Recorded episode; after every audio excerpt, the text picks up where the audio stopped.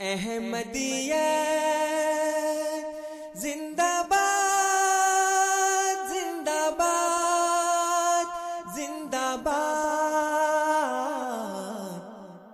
احمدیت، زندہ باد، احمدیت، زندہ باد۔ احمدیت، زندہ باد، احمدیت، زندہ باد۔ احمدیت زندہ باد، احمدیت زندہ باد۔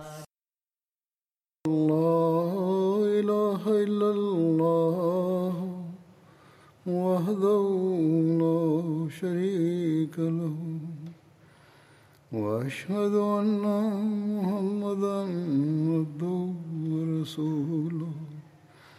أما بعد، فأعوذ بالله من الشيطان الرجيم.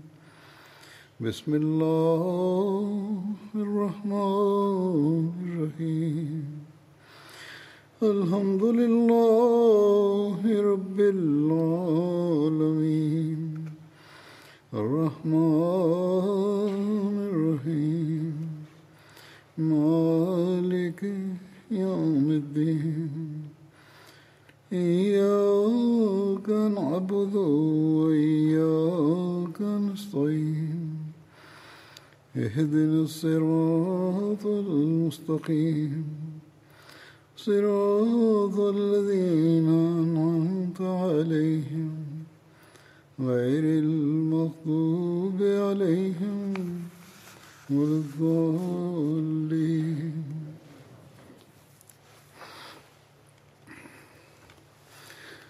حضرت مسلم رضی اللہ عنہ ایک موقع پر اپنی ایک تقریر میں تبلیغ کے بارے میں جو بیان فرما رہے تھے تو اس وقت حضرت عمر رضی اللہ عنہ کے زمانے کے واقعات کا ذکر کرتے ہوئے فرماتے ہیں کہ رسول کریم صلی اللہ علیہ وآلہ وسلم کی وفات کے بعد جو لڑائیاں ہوئی ہیں، ان میں اکثر اوقات مسلمانوں کی قلت ہوتی تھی۔ شام کی لڑائی میں سپاہیوں کی بہت کمی تھی۔ حضرت عبیدہ نے حضرت عمر کو لکھا کہ دشمن بہت زیادہ تعداد میں ہے، اس لیے اور فوج بھیجنے کا بندوبست فرما دیں۔ حضرت عمر نے جائزہ لیا۔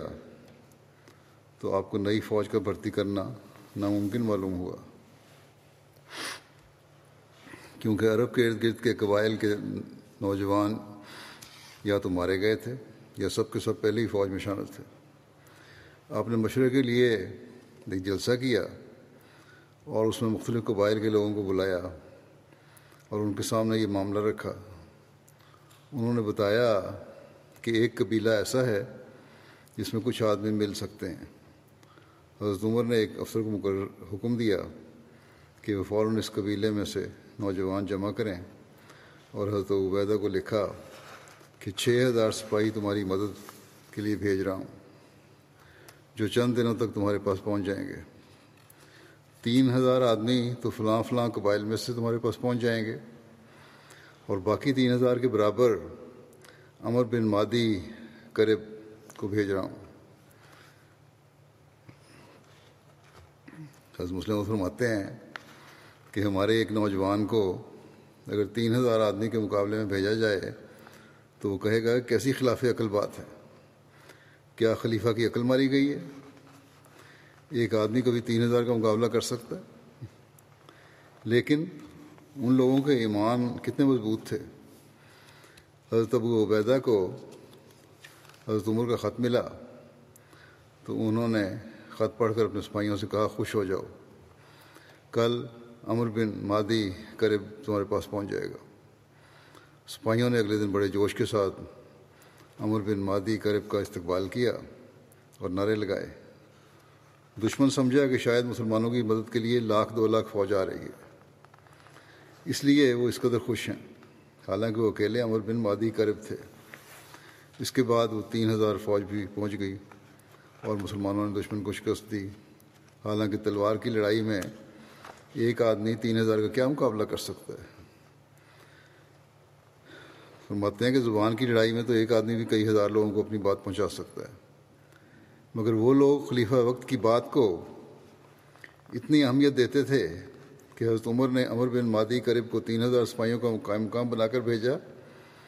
تو سپاہیوں نے اعتراض نہیں کیا کہ اکیلا آدمی کس طرح تین ہزار کا مقابلہ کر سکتا ہے؟ بلکہ اسے تین ہزار کے برابر ہی سمجھا اور بڑی شان و شوقوں سے اس کا استقبال کیا۔ اور مسلمانوں کے اس استقبال کی وجہ سے دشمن کے دل ڈر گئے اور وہ یہ سمجھے کہ شاید لاکھ، دو لاکھ فوج مسلمانوں کی مدد کو آ گئی ہے۔ اس لیے میدان جنگ سے ان کے پاؤں اکھڑ گئے اور وہ شکست کھا کر بھاگ گئے۔ آپ فرماتے ہیں کہ سر دست ہمیں بھی اسی طرح اپنے دل کو اطمینان دینا ہوگا۔ یا آپ بتا رہے تھے کہ یورپ میں، اسپین میں اور سسلی وغیرہ میں تبلیغ کس طرح کرنی اس زمن میں یہ واقعہ بیان کیا۔ فتوحات مصر کا ذکر کرتا ہوں۔ اس میں ایک جنگ فرما تھی۔ فرما مصر کا ایک مشہور شہر تھا۔ یہ بحیرہ روم اور پلوزی کے دہانے کے قریب جو دریائے نیل کے ساتھ شاخوں میں سے ایک شاخ تھی، ایک پہاڑی پر آباد تھا۔ علامہ شبلی نعمانی کے مطابق بیت المقدس کی فتح کے بعد حضرت عمر بن آس کے اصرار پر حضرت عمر نے حضرت عمر بن آس کو چار ہزار کا لشکر دے کر مصر کی طرف روانہ کیا۔ لیکن ساتھ یہ بھی حکم دیا کہ اگر مصر پہنچنے سے پہلے میرا خط ملے تو واپس لوٹ آنا۔ عریش پہنچے تھے کہ حضرت عمر کا خط پہنچا۔ اگرچہ اس میں آگے بڑھنے سے روکا تھا، لیکن چونکہ شرطیہ حکم تھا، حضرت عمر نے کہا کہ اب تو ہم مصر کی حد میں آ چکے ہیں۔ عریش سے چل کر فرما پہنچے۔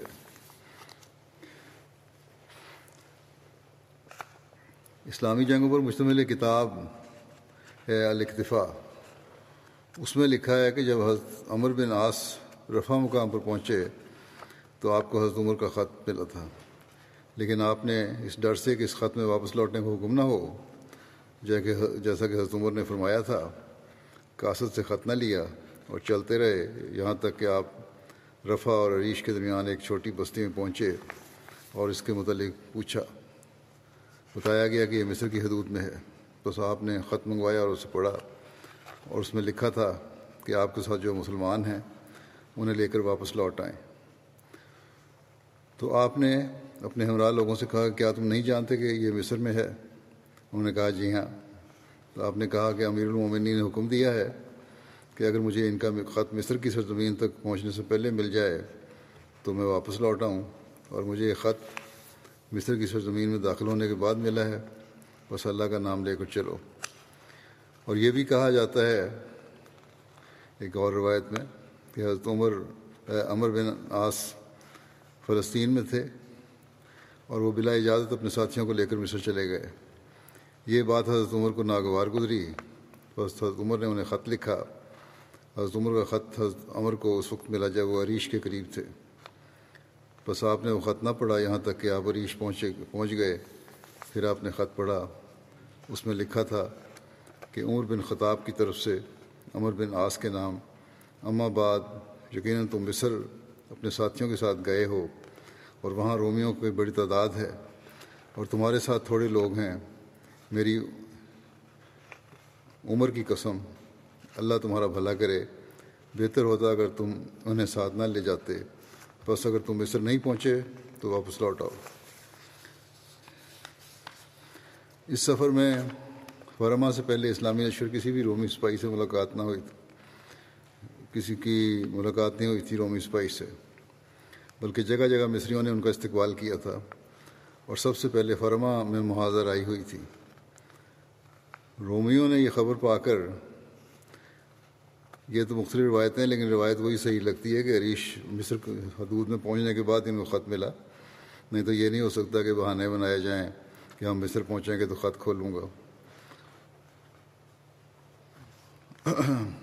بہرحال جب وہ مصر پہنچ گئے تھے، تو پھر آگے بڑھنا تھا، کیونکہ پھر پیچھے نہیں، قدم اٹھتا ہوں ان کا۔ رومیوں نے یہ خبر پا کر کہ حضرت عمر کے ساتھ آنے والی فوج معمولی تعداد اور ناقابل ذکر جنگی تیاریوں میں ہے۔ زیادہ دنوں تک محاصرہ نہیں کر سکتے، جبکہ ان سے زیادہ تعداد تیاری میں ہاں، ہم ان سے زیادہ تعداد رکھتے ہیں اور اس کی تیاری کر رہے ہیں اور انہیں پست کر کے لے جائیں گے۔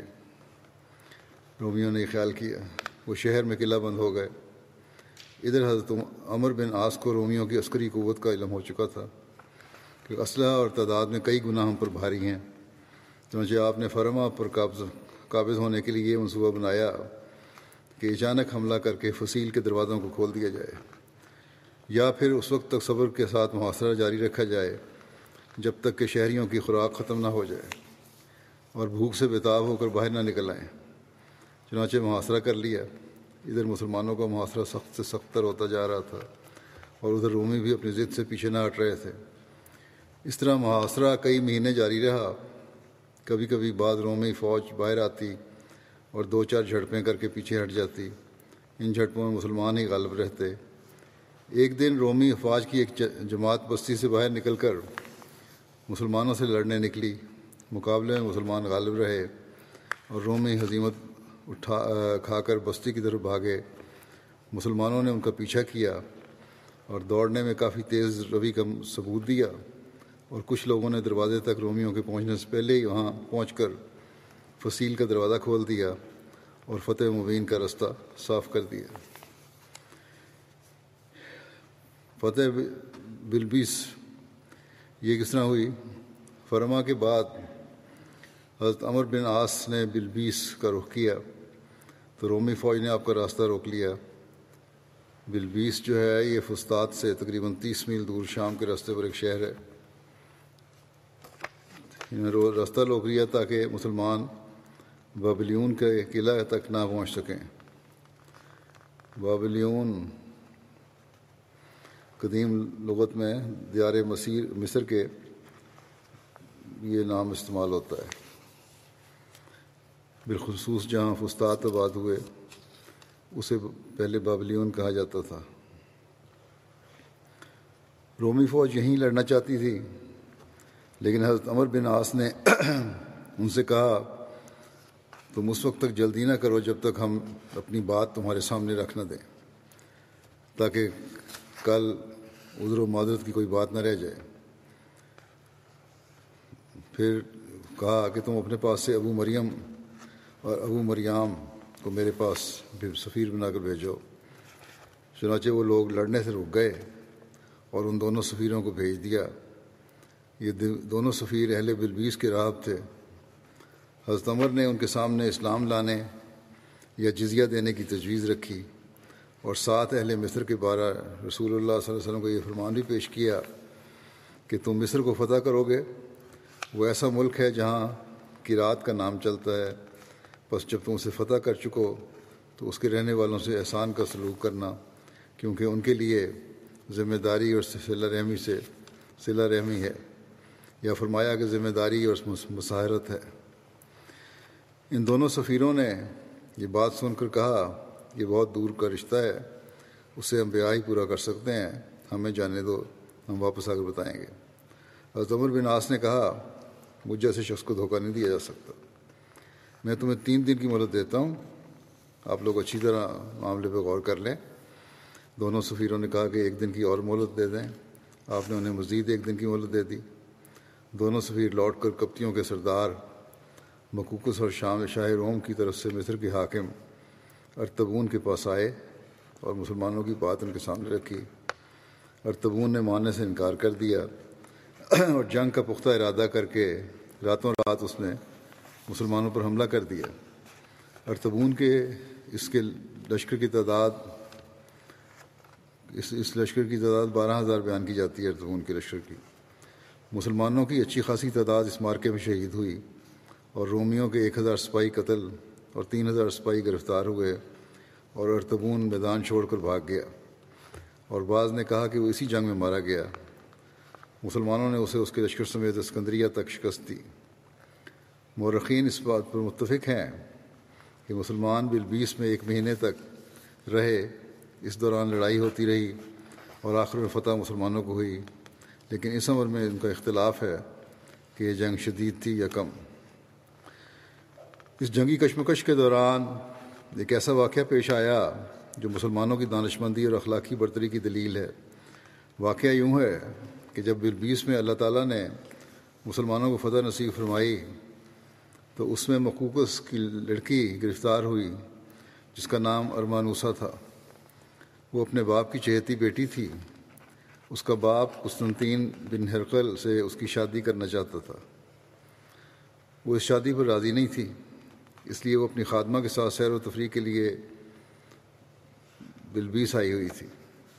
بہرحال جب مسلمانوں نے اسے گرفتار کیا تو عمر بن ناس نے تمام صحابہ کرام کی ایک مجلس بلائی اور انہیں اللہ تعالیٰ کا یہ فرمان سنایا کہ کل جزا الحسانوں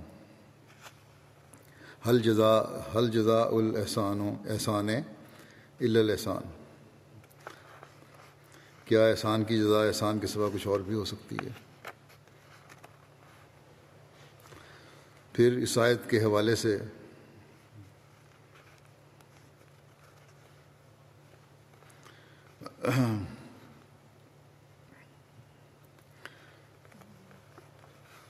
یعنی کہ حل جزا الحسان الحسان کے حوالے سے کہا کہ مقوقس نے ہمارے نبی صلی اللہ علیہ وسلم کے پاس ہدیہ بھیجا تھا۔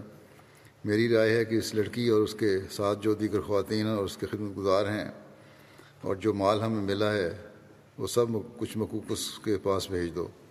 سب نے امر بن آس کی رائے کو درست قرار دیا۔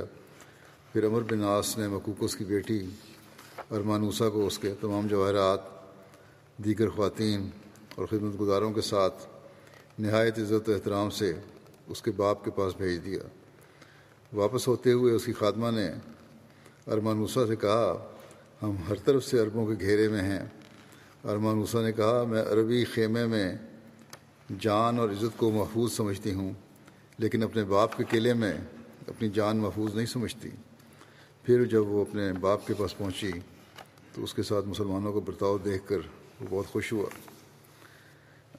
پھر ایک ام دنین ام دنین، ایک جگہ ہے، وہاں کی فتح کے ذکر ہے۔ بلبیس کی فتح کے بعد حضرت عمر بن آس صحرا کی سرحد پر پیش قدمی کرتے ہوئے ام دنین کی بستی کے قریب جا پہنچے، جو دریائے نیل پر خلیج تراجان کے منبع کے پاس واقع تھا۔ یہ خلیج سوئس کے قریب شہر مصر کو بحر روم سے ملاتی تھی، جہاں آج کل قاہرہ کا محلہ ازبکیہ ہے۔ وہیں اس زمانے میں ام دنین کی بستی تھی، جسے رومیوں نے قلعہ بند کر رکھا تھا۔ اس کے قریب دریائے نیل کا گھاٹ تھا اور اس گھاٹ پر بہت سی کشتیاں کھڑی رہتی تھیں۔ یہ بستی بابلیون کے شمال میں تھی، جو شہر مصر کا سب سے بڑا قلعہ تھا۔ اس لحاظ سے ام دنین کو مصریوں کے اس محبوب علاقے کے جو گزشتہ زمانوں کے فرونوں کا دارالحکومت بھی رہ چکا تھا، سب سے پہلی دفاعی چوکی کہا جا سکتا ہے۔ ام دنین کے قریب جا کر مسلمانوں نے پڑاؤ ڈالا۔ رومیوں نے قلعہ بابلیون میں اپنی بہترین فوج پہنچا دی تھی اور ام دنین کے قلعے کو خوب اچھی طرح مضبوط کر کے جنگ کے لیے تیار ہو گئے تھے۔ جاسوسوں کی خبروں سے حضرت عمر بن آس کو اندازہ ہو گیا کہ ان کی فوج قلعہ بابلیون کی فتح یا اس کے محاصرے کے لیے ناکافی ہے۔ انہوں نے ایک قاصد کے ہاتھ ایک خط مدینہ بھیجا اور اس میں اپنے سفر مصر کے حالات، قلعوں کی تفصیلات اور ان پر حملہ کرنے کے لیے کمک کی ضرورت کا اظہار کیا۔ ادھر فوج میں اعلان کرا دیا کہ امدادی فوجیں بہت جلد پہنچنے والی ہیں۔ اس کے بعد ام دنین کی طرف بڑھے اور اس کا محاصرہ کر کے قلعے میں غذائی اور فوجی ضروریات کے سامان کی رسد روک دی۔ قلعہ بابلیون میں جو رومی تھے، انہوں نے ادھر آنے کی کوشش نہ کی کیوں وہ بلبیس میں ارتبون کا حشر دیکھ چکے تھے۔ اور وہ جانتے تھے کہ عربوں سے کھلے میدان میں لڑنا ان کے بس کی بات نہیں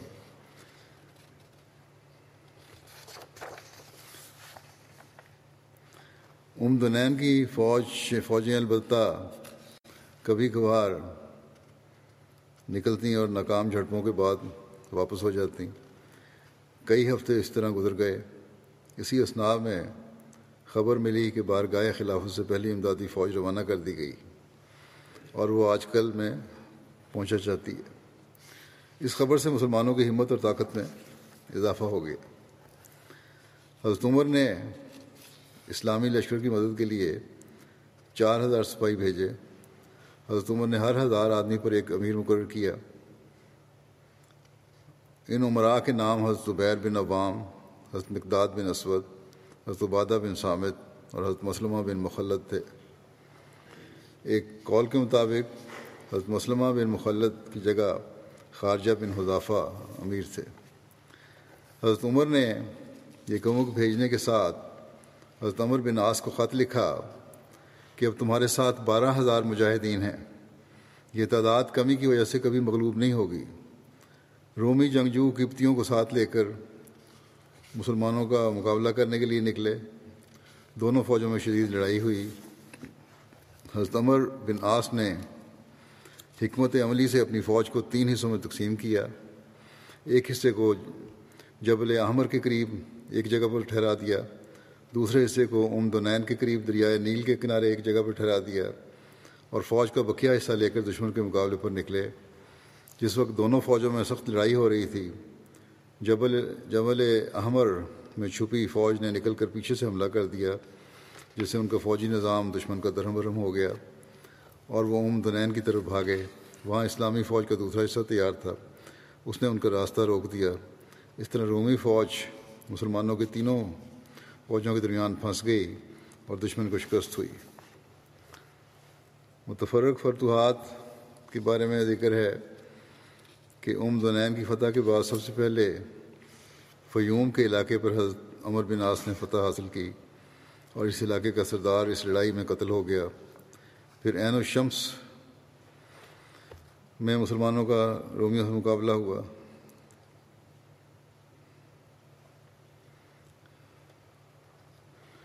اس سے قبل آٹھ ہزار مجاہدین کا لشکر بطور کمک حضرت عمر بن آس سے آ ملا، جس کی کمان حضرت غیر بن عوام کے ہاتھ میں تھی اور اس میں حضرت عبادہ بن سامد حضرت مقداد بن اسود اور مسلمہ بن مخلط وغیرہ بھی تھے۔ اس جنگ میں بھی مسلمانوں نے فتح حاصل کی۔ اس کے بعد فیوم کے پورے صوبے پر مسلمانوں نے فتح حاصل کی۔ مسلمانوں کی فوج کے ایک حصے نے صوبہ منوفیہ کے دو شہروں اسریب اور منوف پر فتح پائی۔ مارکا قلعہ بابلیون یا فستاد کی فتح کے بارے میں لکھا ہے۔ کہ حضرت عمر بن آس ام دنین کی فتح کے بعد قلعہ بابلیون کی طرف بڑھے اور اس کا زبردست محاصرہ کیا۔ اب اس علاقے کا نام فستاد ہے۔ اس کی وجہ تسمیہ یہ ہے کہ عربی میں خیمے کو فستاد کا کہتے ہیں۔ حضرت عمر بن آس نے قلعے کو فتح کرنے کے بعد جب یہاں سے کوچ کرنے کا حکم دیا تو اتفاق سے ایک کبوتر نے حضرت عمر کے خیمے میں گھونسلہ بنا لیا تھا۔ جب ان کو نظر جب ان کی نظر اس پر پڑی تو انہوں نے حکم دیا کہ اس خیمے کو یہیں رہنے دو اور حضرت عمر نے اسکندریہ سے واپس آ کر اسی خیمے کے قریب شہر بسایا۔ اس لیے یہ شہر فستاد کے نام سے مشہور ہو گیا۔ قلعے میں محافظ دستے کی تعداد کا اندازہ پانچ سے چھ ہزار تک لگایا جاتا تھا اور وہ ہر طرح سے مسلح تھے۔ حضرت عمر نے قلعہ بابلیون کا محاصرہ شروع کیا۔ اسکندریہ کے بعد یہ پہلا یہ بہت مضبوط قلعہ تھا اور پکی اینٹوں سے بنایا ہوا تھا اور چاروں طرف سے دریائے نیل کے پانیوں سے گھرا ہوا تھا چونکہ دریائے نیل پر واقع تھا اور جہاز اور کشتیاں قلعے کے دروازے پر آ کر لگتی تھیں، اس لیے سرکاری ضرورتوں کے لیے نہایت مناسب مقام تھا۔ عرب اس مضبوط قلعے پر حملہ کرنے کے لیے ضروری آلات سے لیس نہ تھے۔ وہ اس کے لیے تیار تھے۔ نہ وہ اس کے لیے تیار تھے۔ حضرت عمر نے اول اس کو محاصرہ اس کا محاصرہ کرنے کی تیاریاں تیاریاں کر لیں۔ مکوکس جو مصر کا فرما روا تھا، وہ حضرت عمر بن آس سے پہلے قلعے میں پہنچ چکا تھا اور لڑائی کا بندوبست کر رہا تھا۔ حضرت زبیر نے گھوڑے پر سوار ہو کر خندق کے چاروں طرف چکر لگایا اور جہاں جہاں ضرورتیں تھیں، مناسب تعداد کے ساتھ سواری سوار اور سپاہی متعین کیے۔ یہ محاصرہ مسلسل سات ماہ تک جاری رہا اور فتح و شکست کا فیصلہ نہ ہوا۔ اس دوران رومی فوج کبھی کبھی قلعے سے باہر آ کر جنگ بھی کرتی، لیکن پھر واپس چلے جاتی۔ اس دوران مکوکس اپنے سفیروں کو مصالحت اور دھمکانے کی غرض سے حضرت عمر بن آس کے پاس بھیجتا رہا۔ حضرت عمر بن آس نے حضرت وادہ بن سامت کو بھیجا اور مصالحت کرنے کے لیے صرف تین شرائط لگا دیں کہ اسلام لاؤ، جزیہ دو یا پھر جنگ ہوگی۔ اور کہا کہ اس کے علاوہ کسی بات پر صلح نہیں ہو سکتی۔ صلح نہ کرنا۔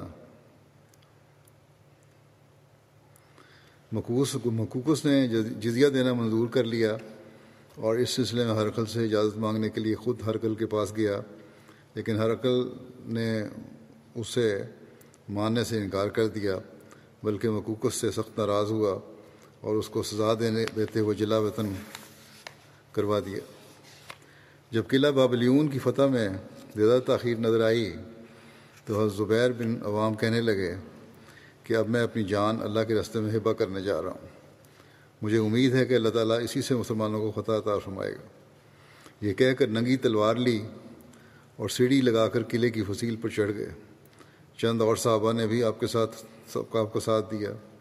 فصیل پر چڑھ کر سب نے ایک نعرہ لگایا اور ساتھ ہی تمام فوج نے بھی نعرہ لگایا، جس سے قلعے کی زمین دہل گئی۔ عیسائی سمجھ گئے کہ مسلمان قلعے کے اندر گھسائے ہیں۔ وہ بدہواس ہو کر بھاگے اور حضرت زبیر نے فصیل سے اتر کر قلعے کا دروازہ کھول دیا اور تمام فوج اندر آ گئی اور لڑتے لڑتے قلعے کو فتح کر لیا۔ حضرت عمر بن آس نے انہیں اس شرط پر امان دے دی کہ رومی فوج اپنے ساتھ چند دنوں کی خوراک لے کر یہاں سے نکل جائے۔ اور قلعہ بابلیون میں جو ذخیرہ اور جنگی اسلحہ ہے، انہیں ہاتھ نہ لگائیں، کیونکہ وہ مسلمانوں کے اموال غنیمت ہیں۔ اس کے بعد حضرت عمر بن آس نے قلعہ بابلیون کے گنبتوں اور بلند و مستحکم دیواروں کو توڑ دیا۔ قلعہ بابلیون کی فتح کے بعد اسلامی فوج نے مصر میں مختلف علاقوں اور قلعوں پر فتوحات حاصل کیں۔ جن میں سب سے نمایاں ترنوت، نکیوس، سلطیس، کریون وغیرہ ہیں۔ اسکندریہ کی فتح کس طرح ہوئی؟ اس بارے میں لکھا ہے کہ فستاد کی فتح کے بعد حضرت عمر نے اسکندریہ کی فتح کی بھی اجازت دے دی۔ اسکندریہ اور فستاد کے درمیان مقام کریون میں رومیوں کی ساتھ شدید جنگ ہوئی، جس میں مسلمانوں کو فتح ہوئی۔ اس کے بعد اسکندریہ تک رومی سامنے نہ آئے۔ مکوکس جزیہ دے کر صلاح کرنا چاہتا تھا، لیکن رومیوں نے اس پر دباؤ ڈالا، جس کے نتیجے میں مکوکس نے حضرت عمر بن آس کو پیغام بھیجا کہ وہ اور کپتی قوم اس جنگ میں شامل نہیں ہیں۔ اس لیے ہمیں اس میں کوئی ضرورت نہ پہنچے۔ کپتی اس مارکے سے الگ رہے، بلکہ انہوں نے اسلامی فوج کا ساتھ دیا اور مسلمانوں کے لیے راستہ ہموار کرنے لگے۔ اور پل مرمت کرنے لگے۔ اسکندریہ کے محاصرے میں بھی کپتی مسلمانوں کو، کپتی لوگ مسلمانوں کو رسد مہیا کرتے رہے۔ اسکندریہ کی اہمیت کا اندازہ اس بات سے لگایا جا سکتا ہے کہ جس وقت مسلمانوں نے اسکندریہ کو فتح کیا، اس وقت اس شہر کو دارالحکومت کی حیثیت حاصل تھی۔ قسطنطنیہ کے بعد، بازنطینی رومی بادشاہت کا دوسرا بڑا شہر مانا جاتا تھا۔ مزید برآں، دنیا کا سب سے پہلا تجارتی شہر تھا۔ بازنطینی یہ بات اچھی طرح جانتے تھے کہ اگر اس شہر پر مسلمانوں کا غلبہ ہو گیا، تو اس کے بہت بھیانک نتائج سامنے آئیں گے۔ اسی پریشانی کی حالت میں ہرکل نے یہاں تک کہہ دیا تھا کہ اگر عرب اسکندریہ پر غالب آ گئے، تو رومے ہلاک ہو جائیں گے۔ اسکندریہ نے ہرکل نے مسلمانوں سے لڑنے کے لیے بنفس نفیس تیاری کی تھی، لیکن تیاری کے دوران مر گیا اور اس کا بیٹا قسطنطین بادشاہ بنا۔ اسکندریہ اپنی فصیلوں کی استواری، زخامت محل وقوع اور محافظوں کی کثرت کی وجہ سے دفاعی اعتبار سے اپنا ایک منفرد مقام رکھتا تھا۔ اسکندریہ کا محاصرہ نو ماہ تک جاری رہا۔ حضرت عمر کو تشویش ہوئی اور خط لکھا حضرت عمر نے کہ شاید تم لوگ وہاں رہ کر عیش پرست ہو گئے ہو، ورنہ فتح میں اس قدر دیر نہ ہوتی۔ اس پیغام کے ساتھ مسلمانوں میں جہاد کی تقریر کرو اور حملہ کرو۔ حضرت عمر کا یہ خط سنانے کے بعد حضرت عمر بن آس نے حضرت عبادہ بن سامت کو بلایا اور علم ان کے سپرد کر کیا۔ مسلمانوں نے نہایت شدید حملہ کیا اور شہر فتح کر لیا۔ اسی وقت حضرت عمر نے مدینہ قاصد روانہ کیا۔ اور اس کو کہا کہ جس قدر تیز جا سکو جاؤ اور امیر المومنین کو خوشخبری سناؤ۔ قاصد اونٹنی پر سوار ہوا اور منزلیں طے کرتے ہوئے مدینہ پہنچا۔ چونکہ دوپہر کا وقت تھا، اس خیال سے کہ یہ آرام کا وقت ہے، بارگاہ خلافت میں جانے سے پہلے سیدھا مسجد نبی کا رخ کیا۔ اتفاق سے حضرت عمر کی لانڈی ادھر آ نکلی اور پوچھا کہ کون ہو اور کہاں سے آئے ہو؟ قاصد نے کہا، اسکندریہ سے آیا ہوں۔ اس لانڈی نے اسی وقت جا کر خبر دی اور ساتھ ہی واپس آئی اور کہا کہ چلو تم کو امیر المومنین بلاتے ہیں۔ حضرت عمر بغیر انتظار کے خود چلنے کے لیے تیار ہوئے اور چادر سنبھال رہے تھے کہ قاصد پہنچ گیا۔ فتح کا حال سن کر زمین پر گرے اور سجدہ شکر ادا کیا۔ آپ اٹھ کر مسجد میں آئے اور منادی کرا دی کہ اصلاۃ الجامعہ۔ یہ سنتے ہی سارا مدینہ امڑ آیا۔ قاصد نے سب کے سامنے فتح کی حالات بیان کیے۔ بعد ازاں قاصد حضرت عمر کے ساتھ ان کے گھر گیا، اس کے سامنے کھانا پیش کیا گیا، پھر حضرت عمر نے قاصد سے پوچھا کہ میرے سیدھے میرے پاس کیوں نہیں آئے؟ اس نے کہا کہ میں نے سوچا کہ آپ آرام کر رہے ہوں گے۔ فرمانے لگے تو انہیں میرے متعلق یہ کیوں گمان کیا؟ میں دن کو سوؤں گا تو خلافت کا بار کون اٹھائے گا؟ اسکندریہ کی فتح کے ساتھ سارا مصر فتح ہو گیا۔ ان مارکوں میں کثرت سے قیدی بنائے گئے۔ حضرت عمر نے تمام قیدیوں کے متعلق حضرت عمر کو بدریہ خط ارشاد فرمایا کہ سب کو بلا کر کہہ دو کہ ان کو اختیار ہے کہ مسلمان ہو جائیں یا اپنے مذہب پر قائم رہیں۔ اسلام قبول کریں گے تو ان کو وہ تمام حقوق حاصل ہوں گے جو مسلمانوں کو حاصل ہیں، ورنہ جزیہ دینا ہوگا جو تمام ذمیوں سے لیا جاتا ہے۔ حضرت عمر کا یہ فرمان جب قیدیوں کے سامنے پڑھا گیا تو بہت سے قیدیوں نے اسلام قبول کیا۔ اور بہت سے اپنے مذہب پر قائم رہے۔ جب کوئی شخص اسلام کا اظہار کرتا تو مسلمان اللہ وکر کا نعرہ بلند کرتے تھے۔ اور جب کوئی شخص عیسائیت کا اقرار کرتا تھا تو تمام عیسائیوں میں مبارکباد کا شور اٹھتا تھا اور مسلمان غمگین ہوتے تھے۔ اسکندریہ کی لائبریری جلائے جانے کا بھی واقعہ مستشرقین بعض بڑا زور شور سے بیان کرتے ہیں۔ اس کی حقیقت کیا ہے؟ اسکندریہ کی اس فتح کے ضمن میں مخالفین بالخصوص عیسائی مصنفین کی طرف سے ایک اعتراض کیا جاتا ہے کہ حضرت عمر نے اسکندریہ میں موجود ایک بہت بڑے کتب خانے کو جلانے کا حکم دیا تھا۔ اور اس اعتراض کے ساتھ گویا یہ تاثر پیدا کرنے کی کوشش کی جاتی ہے کہ مسلمان ناوزب اللہ کس قدر علم و عقل کے مخالف تھے۔ اور اسکندریہ میں موجود اتنے بڑے کتب خانے کو جلا دیا کہ چھ ماہ تک آگ جلتی رہی۔ حالانکہ عقل و نقل دونوں اعتبار سے اعتراض سراسر بناوٹی اور جعلی معلوم ہوتا ہے، کیونکہ جس قوم کو اس کے رہبر رہنما رسول اللہ صلی اللہ علیہ وسلم نے یہ فرمایا ہو کہ طلب العلم فریضہ تم اللہ کل مسلم، کہ علم حاصل کرنا ہر مسلمان پر فرض ہے۔ اور جس نے یہ حکم دیا ہو کہ اطلب العلمہ ولاؤ بسین کہ علم حاصل کرو، خواہ چین جانا پڑے۔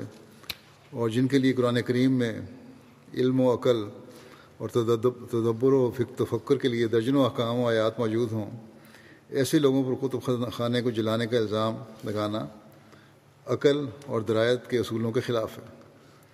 اس کے علاوہ بہت سے محققین جن میں خود عیسائی اور یورپین محقق شامل ہیں، انہوں نے اس بات کی تردید کی ہے اور ثابت کیا ہے کہ اسکندریہ کے کتب خانے کو جلائے جانے کا واقعہ سراسر بناوٹی اور جعلی قصہ ہے۔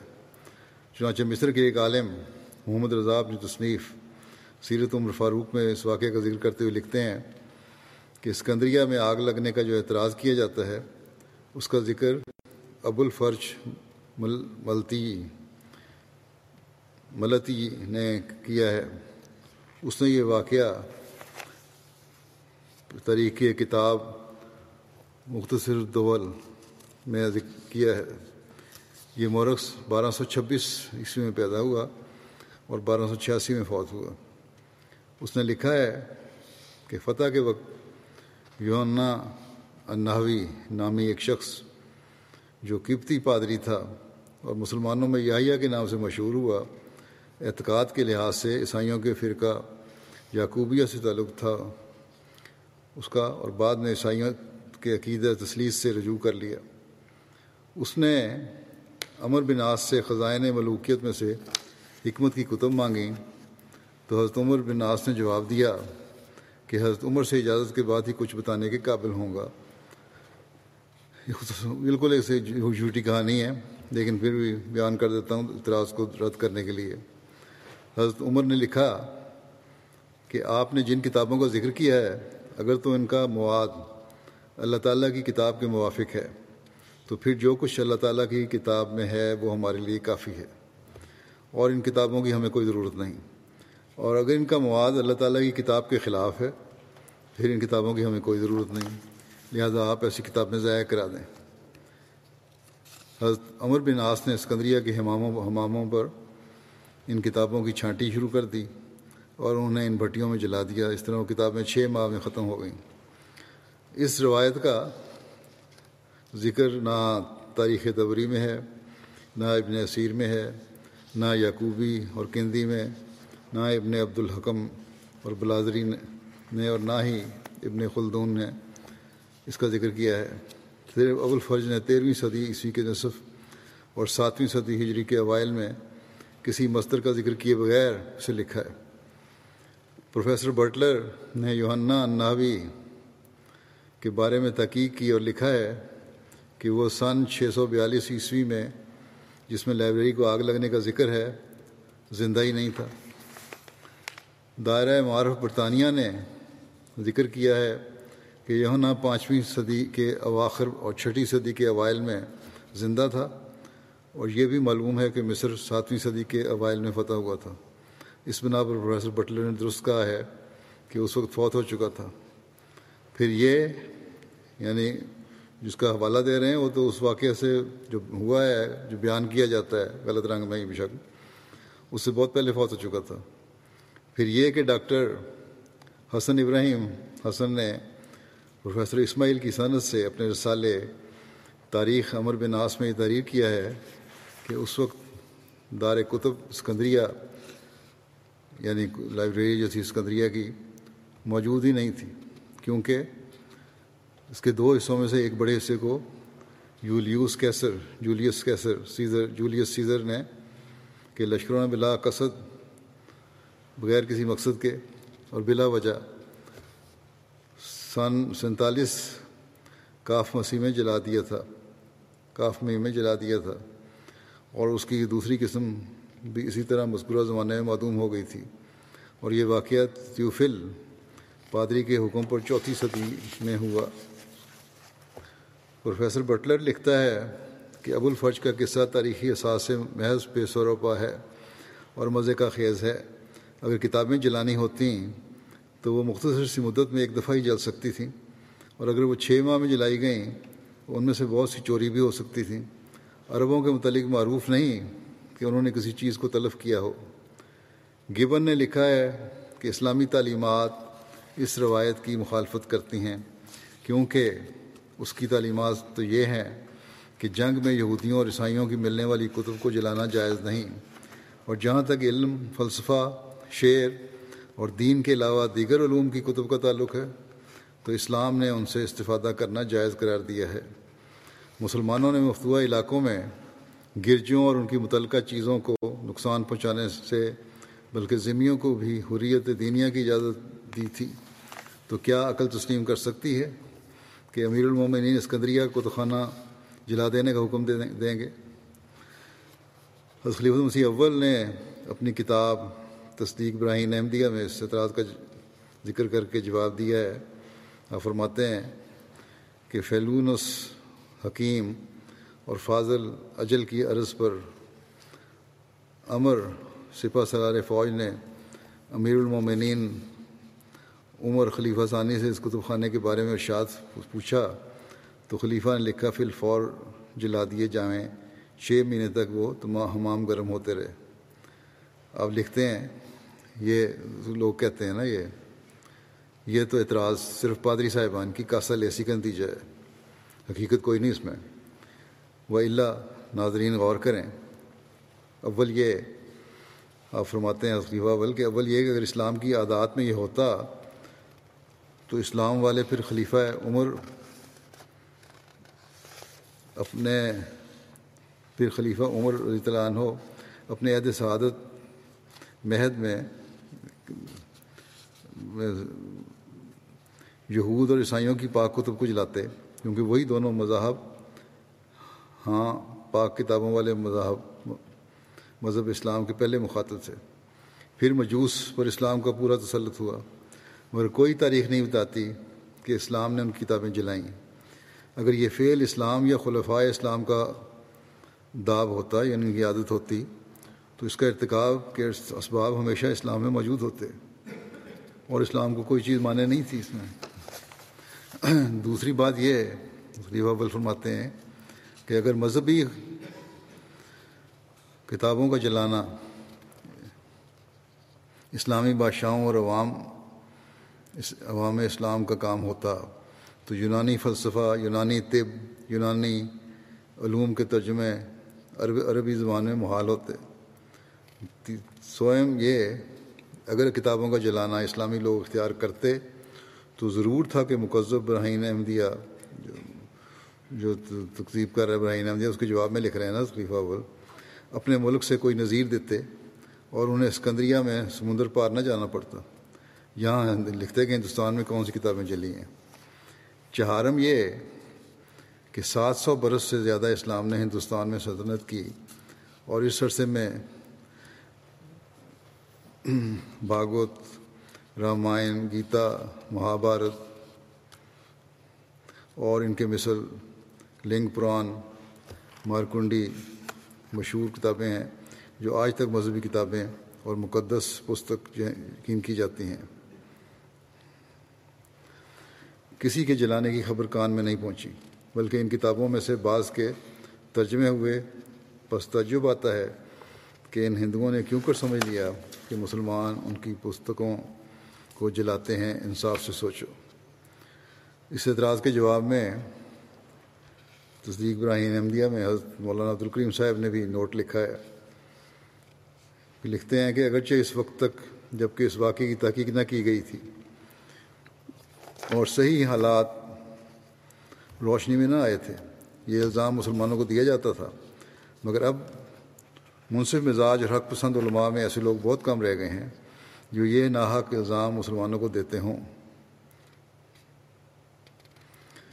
اس الزام کی وجہ زیادہ تر تعصب یا ناواقفیت پر مبنی تھی۔ اور اس وقت بھی جب یہ الزام لگانے والوں والے کے پاس کوئی صحیح صنعت موجود نہ تھی یعنی اس قصے کے بیان کرنے والے دو مورخ اس واقعے سے پانچ سو اسی برس بعد پیدا ہوئے اور کوئی پہلی صنعت ان کے پاس موجود نہ تھی۔ سینٹ کرائے، جس نے اسکندریہ کے کتب خانے کی تحقیق میں بہت سی کتابیں لکھی ہیں، اس روایت کو بالکل جھوٹا ٹھہرایا ہے۔ اور معلوم ہوا کہ یہ کتابیں جولیس سیزر کی لڑائی میں جل گئی تھیں، چنانچہ پلوٹارک بھی لائف آف سیزر میں لکھتا ہے کہ جولیس سیزر نے دشمنوں کے ہاتھوں میں پڑ جانے کے خوف سے اپنے جہازوں کو آگ لگا دی اور وہی آگ بڑھتے بڑھتے اس حد تک پہنچ گئی کہ اس نے اسکندریہ کے مشہور کتب خانہ عظیم کو بالکل جلا دیا۔ ہیڈن نے اپنی کتاب dictionary of dates relating to اور ایجز نے جہاں اس روایت، اس غلط روایت کو درج کیا ہے، وہاں اپنی تحقیقات سے نوٹ لکھا ہے کہ یہ قصہ بالکل مشکوک ہے، حضرت عمر کا قول، اگر وہ کتابیں مخالف اسلام ہیں تو جلا دینا چاہیے، مسلمانوں نے تسلیم نہیں کیا۔ اس قول کو بعض نے تھیوفلس اسکندریہ کے بشپ سے منسوب کیا ہے، جو تین سو اکانوے عیسوی میں ہوا، اور بعض نے اسے کارڈینل جیمن جیمن جیمنز کے ماتھے لگایا ہے، جو پندرہ سو عیسوی میں تھا۔ پھر لکھتے ہیں کہ ہمارے مشہور جوان مرد ڈاکٹر لائٹنر نے اپنی کتاب سنین الاسلام میں اس غلط روایت کی پیروی کی ہے۔ اور افسوس سے معلوم ہوتا ہے کہ ڈاکٹر صاحب مسعود کو اپنی تحقیقات میں دھوکہ ہوا ہے۔ ڈریپر صاحب، جان ولیم ڈریپر نے مشہور کتاب میں پہلے اس کال کو غلط راویوں سے نقل کیا ہے۔ لیکن بعد میں جا کر اس کی کال کی غلطی کو تسلیم کیا ہے اور لکھا ہے کہ در حقیقت یہ کتابیں جولیس سیزر کی لڑائی میں جل گئی تھیں۔ اور اب کامل یقین کے ساتھ کہا جا سکتا ہے کہ یہ کال بالکل بے اصل اور محض فسانہ ہے۔ اگر رونے کے لائق ہے تو یہ سچا واقعہ ہے۔ اگر کوئی جس بات پہ افسوس کرنا چاہیے، رونا چاہیے تو یہ واقعہ سچا ہے کہ متعصب کارڈینل جیمنیز نے اسی ہزار عربی قلمی کتاب میں گرنادا کے میدانوں میں برباد کرنے والی آگ کے شعلوں کے حوالے کر دی تھی۔ جب اسپین کو سے مسلمانوں سے چھینا انہوں نے، قبضہ ہوا عیسائیوں کا، تو وہاں گرنادا کی لائبریری سے اسی ہزار کتابیں انہوں نے جلائی تھیں۔ یہ ہے اصل رونے کا مقام، بجائے اسلام پہ الزام لگانے کے۔ دیکھو conflict between religions and science اس میں یہ حوالہ درج ہے۔ تو بہرحال یہ لائبریری کے جلانے کا حوالہ تھا، جس پر الزام لگایا جاتا ہے۔ فتح برقع ترابلس وغیرہ کا ذکر ہے، مصر فتح کر لینے اور وہاں امن و امان قائم ہو جانے کے بعد امر بن آس مغرب کی سمت بڑھے تاکہ ادھر سے مفتوع علاقوں کے لیے کوئی خطرہ باقی نہ رہے۔ کیونکہ برقع اور ترابلس میں روم کی کچھ فوج قلعہ بند تھی اور موقع ملنے پر لوگوں کو رلانے سے وہ مصر وہ مصر میں مسلمانوں پر دعویٰ بول سکتے تھے۔ اسکندریہ اور مراکش کے درمیان جو علاقہ ہے، اس کو برقع کہتے ہیں۔ اس علاقے میں کئی شہر اور بستیاں آباد ہیں۔ چنانچہ امر بن آس بائیس ہجری میں اپنی فوج لے کر برقع کی طرف چلے۔ اسکندریہ سے برقع تک کا راستہ نہایت سر سبز و شاداب اور گھنی آبادی والا تھا۔ اس لیے وہاں تک پہنچنے میں آپ کو دشمن کی کسی سازش کا سامنا نہیں کرنا پڑا۔ اور جہاں پہنچے، جب وہاں پہنچے تو لوگوں نے جزیہ کی ادائیگی پر مصالحت کر لی۔ اس کے بعد برقع کے لوگ خود بخود والی مصر کے پاس جاتے اور اپنا خراج جمع کرا آتے تھے۔ مسلمانوں کی طرف سے کسی کو ان کے پاس جانے کی ضرورت نہیں پڑتی تھی۔ یہ لوگ مغرب میں سب سے زیادہ سادہ لوگ تھے۔ ان کے یہاں کوئی فتنہ فساد نہیں تھا۔ امر بن آس یہاں سے نکلے تو ترابلس کی طرف بڑھے۔ جو محفوظ و مضبوط قلعوں والا شہر تھا، وہاں رومی فوج کی بہت بڑی تعداد مقیم تھی۔ اس نے مسلمانوں کی آمد کی خبر سن کر اپنے قلعوں کے دروازے بند کر دیے اور مجبوراً مسلمانوں کے محاصرے کو برداشت کرنے لگے۔ یہ محاصرہ ایک ماہ تک جاری رہا، لیکن مسلمانوں کو کوئی خاطر خواہ کامیابی نہیں ملی۔ ترابلس کے عقب میں شہر سے متصل سمندر بہتا تھا اور سمندر اور شہر کے درمیان کوئی فصیل قائم نہیں تھی۔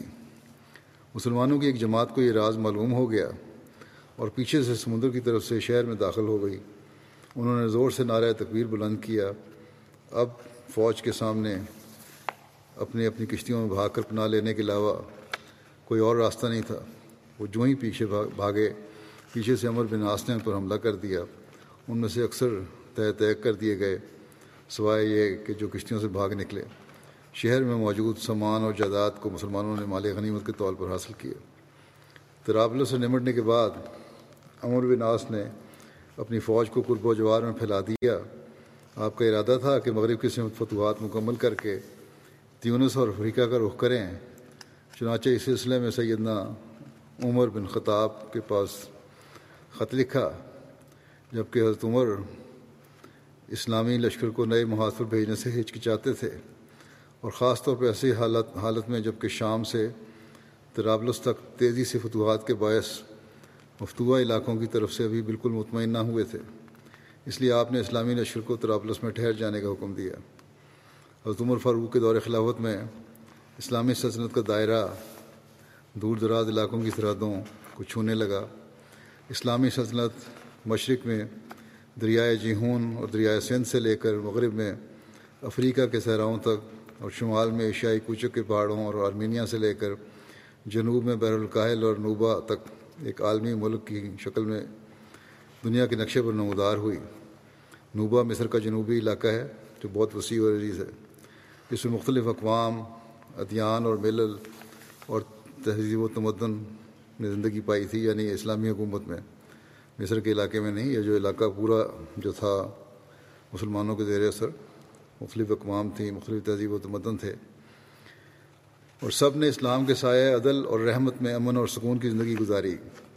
وہ دین اسلام جس نے اپنے عقائد اور عبادات اور تہذیب و تمدن کے مخالفین کو ہزاروں مخالفتوں کے باوجود اس دنیا میں مکمل حقوق ادا کیے اور ان کی زندگی کا پورا پورا احترام کیا۔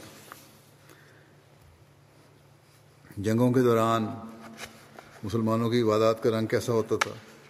اس کا ذکر کرتے ہوئے مسلم معود رضی اللہ عنہ بیان فرماتے ہیں کہ دنیا میں ہر چیز قدم ب قدم ترقی کرتی ہے۔ بڑے بڑے کام بھی یکدم نہیں ہوتے، بلکہ آہستہ آہستہ ہوتے ہیں۔ رسول کریم صلی اللہ علیہ وسلم کے زمانے میں بھی سارے مسلمان تہجد نہیں پڑھتے تھے۔ آہستہ آہستہ انہیں عادت ڈالی جا رہی تھی۔ حتیٰ کہ پھر وہ زمانہ آیا کہ حضرت عمر کے زمانے میں، جنگ کے دنوں میں بھی جبکہ ثابت ہے کہ رسول کریم صلی اللہ علیہ وسلم بھی بعض دفعہ چھوڑ دیتے تھے، مسلمان تجد پڑھتے تھے۔ ممکن ہے کہ رسول کریم صلی اللہ علیہ وسلم بھی جنگ کے دنوں میں تجد کے لیے اٹھا کرتے ہوں، مگر یہ ثابت ہے کہ بعض دفعہ نہیں بھی اٹھتے تھے۔ لیکن حضرت عمر کے زمانے میں مسلمان جنگ کے دنوں میں بھی تہجد پڑھتے تھے۔ حتیٰ کہ ایک دفعہ جب ہرکل نے ان پر شب خون مارنے کا ارادہ کیا تو اس پر خوب بحث ہوئی۔ اور آخر یہی فیصلہ ہوا کہ نہ مارا جائے کیونکہ مسلمانوں کو شب خون مارنا بے سود ہے، اس لیے کہ وہ تو سوتے ہی نہیں، بلکہ تہجد پڑھتے رہتے ہیں۔ یہ بھی ترقی کی علامت ہے، جو ابتدا میں نہ تھی، شروع شروع میں رسول کریم صلی اللہ علیہ وسلم کو اس کے لیے بہت تاریخ و تحریث کی ضرورت پیش آتی تھی، مگر بعد میں آہستہ آہستہ کمزور بھی اس کے عادی ہو گئے۔ خلفۂ راشدین کے دور میں ہونے والی جنگوں کا ذکر کرتے ہوئے حضرت مسلم اور فرماتے ہیں کہ اسلام نے صرف مقابلے کا حکم ہی نہیں دیا۔ بلکہ بعض مصلیحتوں کے ماتحت ظلم کو برداشت کرنے کا بھی ہدایت دی ہے۔ چنانچہ جہاں اللہ تعالیٰ کی طرف سے یہ اجازت ہے کہ اگر تمہیں کوئی شخص تھپڑ مارے تو تم بھی اس تھپڑ مارو۔ وہاں اس نے یہ بھی کہا ہے کہ اگر تم مقابلہ کرنا مصلیحت کے خلاف سمجھو تو تم چپ رہو اور تھپڑ کا تھپڑ سے جواب مت دو۔ بس وہ دلیل جو عام طور پر ان جنگوں کے متعلق پیش کی جاتی ہے، اس سے حضرت ابو بکر، حضرت عمر اور حضرت عثمان پر دشمن کے الزام کا دفاع تو ہو جاتا ہے۔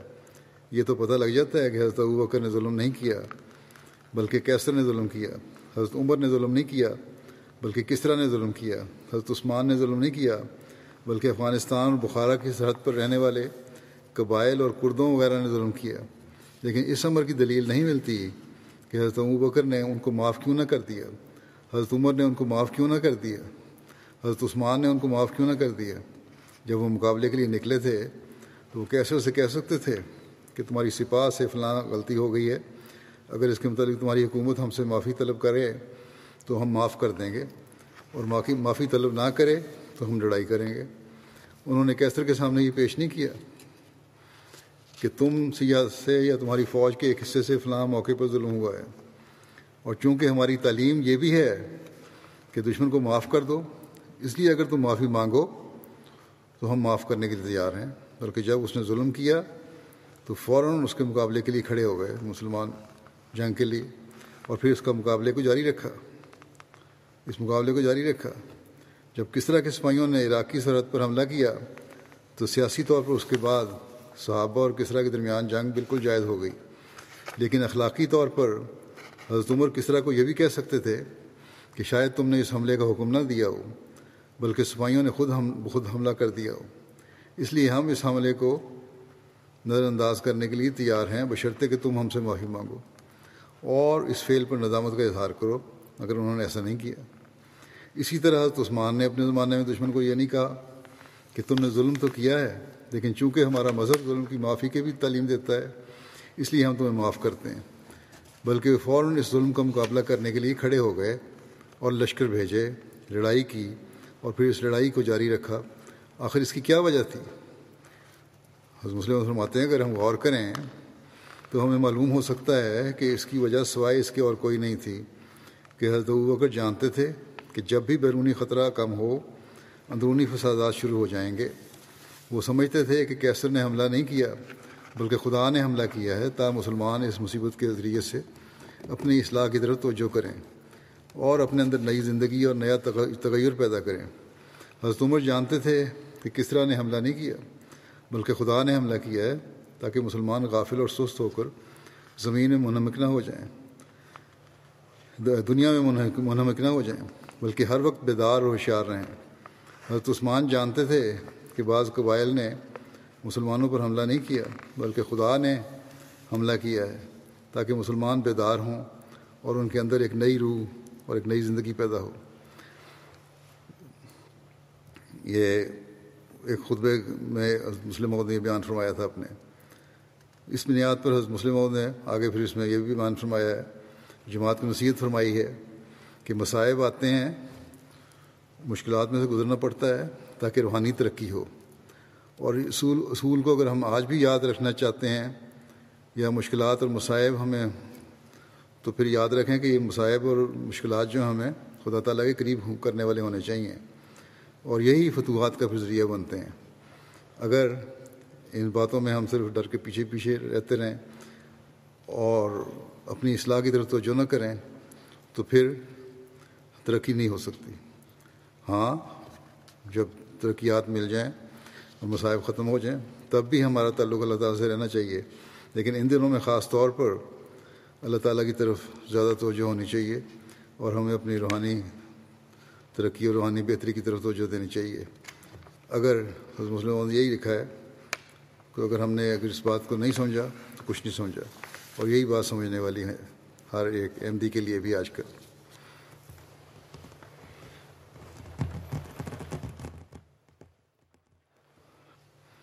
الحمد لله الحمد لله نحمده ونستعينه ونستغفره ونؤمن به ونتوكل عليه.